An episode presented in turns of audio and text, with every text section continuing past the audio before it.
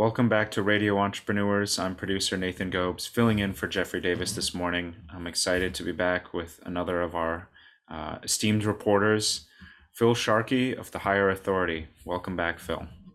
Thank you, Nathan. I appreciate it. It's always great uh, to have these segments with, with you guys at Radio Entrepreneurs. And uh, I think I have something interesting for you today. I was going to talk to you, Nathan, about resumes. Uh, I prefer as a background screener working for my clients, I would prefer to have a job application uh, as that gives me the best information to do my abilities to my best. But so many of our clients, uh, Nathan, just send us a resume.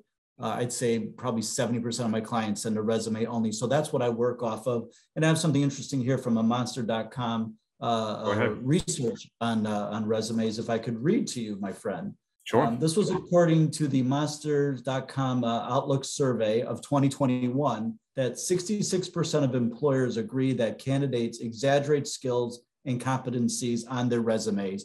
So, in fact, they believe that 66% falsify or, or lie on, on their, their resume, which is a huge number. Uh, and then they followed that up with a survey of 400 applicants as well as 400 hiring managers and HR professionals. This was through the Checkster and they found a whopping 78% of the applicants stretched the truths about themselves. So um, they think it's somewhere in the neighborhood again of 66 to 78% of people are stretching the truth on their resume. Now, Nathan, I know sometimes a resume gives you the latitude to put yourself in the best light possible. But when you cross that line and you falsify, uh, it's just going to cause you great harm and uh, you're not going to get very far either with a recruiter or screening companies like ourselves. It's just not going to happen. Yeah, we that do, makes sense. We do find um, that, that here's how they broke it down for you, Nathan. So they said they had five bullet points within the lines. They said 60% said they had a mastery in skills that they had basic knowledge of, uh, or absolutely had no knowledge of at all. Uh, over 50% said they had worked at some jobs longer in order to omit an employer. That's a big thing for me as a, as a background screener I often see they will stretch employment periods to be much longer and hide an employer. And you don't have to be, uh, I don't have to deputize you and make you an investigator, but the reason they hide an employer, usually things went poorly there. They were terminated uh, and such. Um, 45% they said gave a false reason for leaving a job.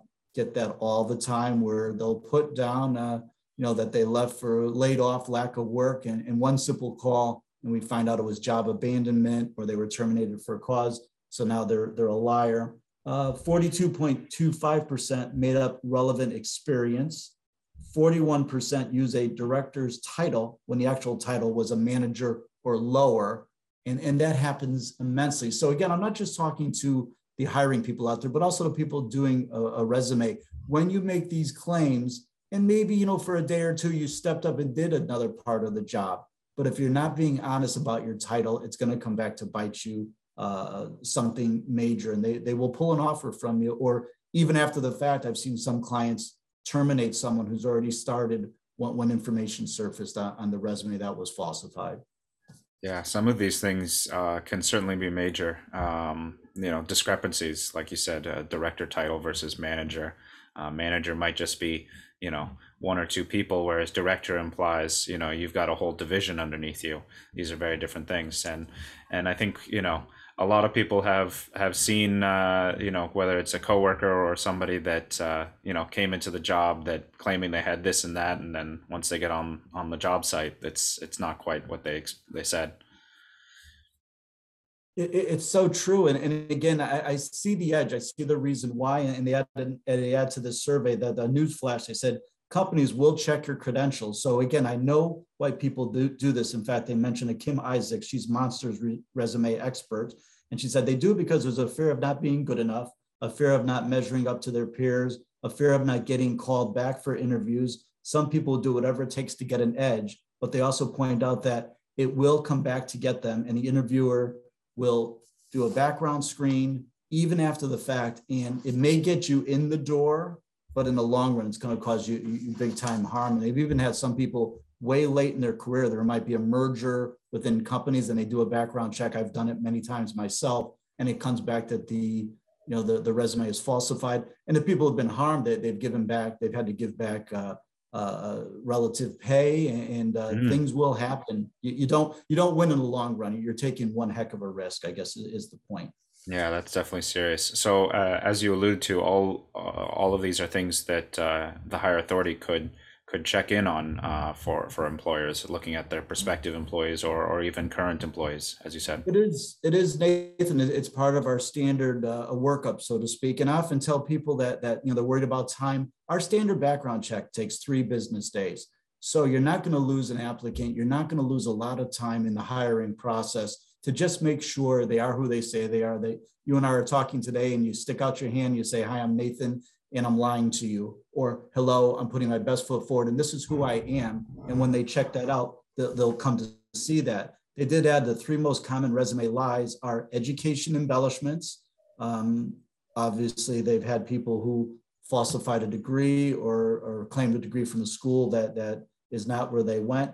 Date deception, which I find a lot as well, which they commonly will stretch dates to cover those jobs we talked about. And then finally, the number three is skill stretching, where they will claim obviously skills that are way above what they really possess. And it will come out to to be found that that's not the fact. So uh, a quality screening program will eliminate that problem. Nothing worse for an employer to have to bring someone on board and then terminate them uh, for cause for, for falsifying. That's why we say use us in a pre-employment environment. Three days is all you need to give me, and we'll come back to you with, with finding out whether you got an honest person there or not. Yeah, having to terminate somebody uh, after you've hired them, that's, you know, lost time that you spent training this employee. You have to go back to square one to, you know, hit the ground again looking at resumes.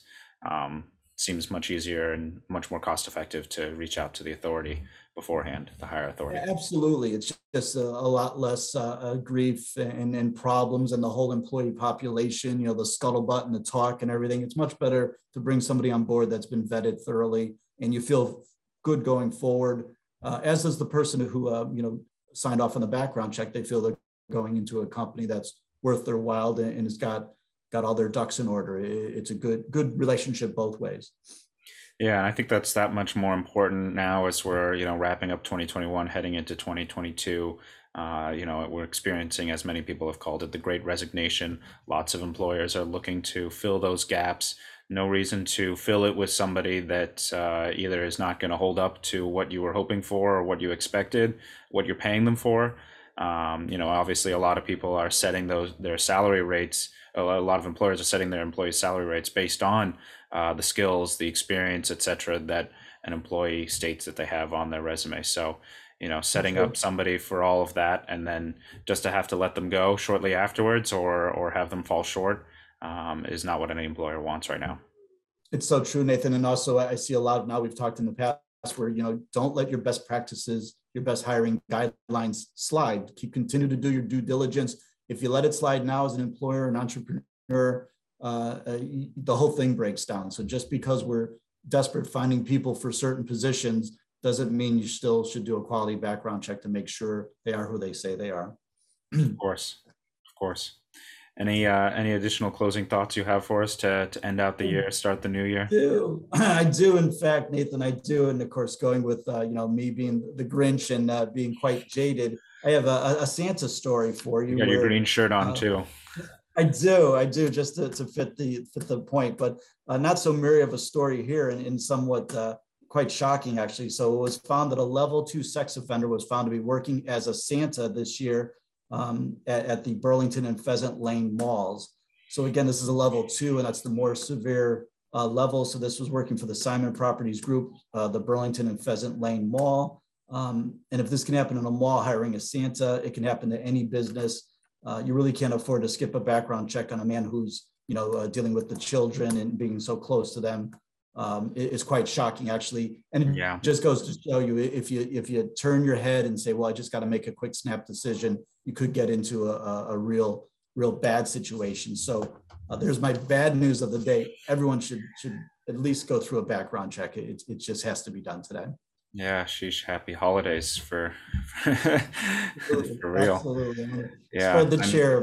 I have sure. heard that uh, you know there there is a great need for for those mall Santas. There's there's many vacancies there, so you know many even even in that industry, uh, employers are facing uh, you know the effects of this great resignation. But as you said, Absolutely. no no reason to to jump on the first person that comes in without looking at them more thoroughly.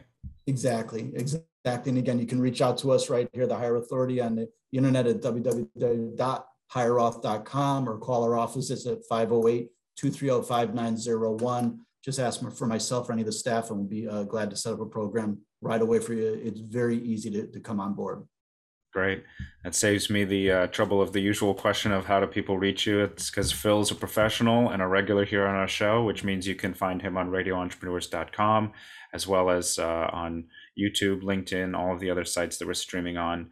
If you like Phil's commentary, his uh, his regular updates, be sure to hit like, share, subscribe, comment, uh, hit that bell button on YouTube that gives you notifications when new content comes out.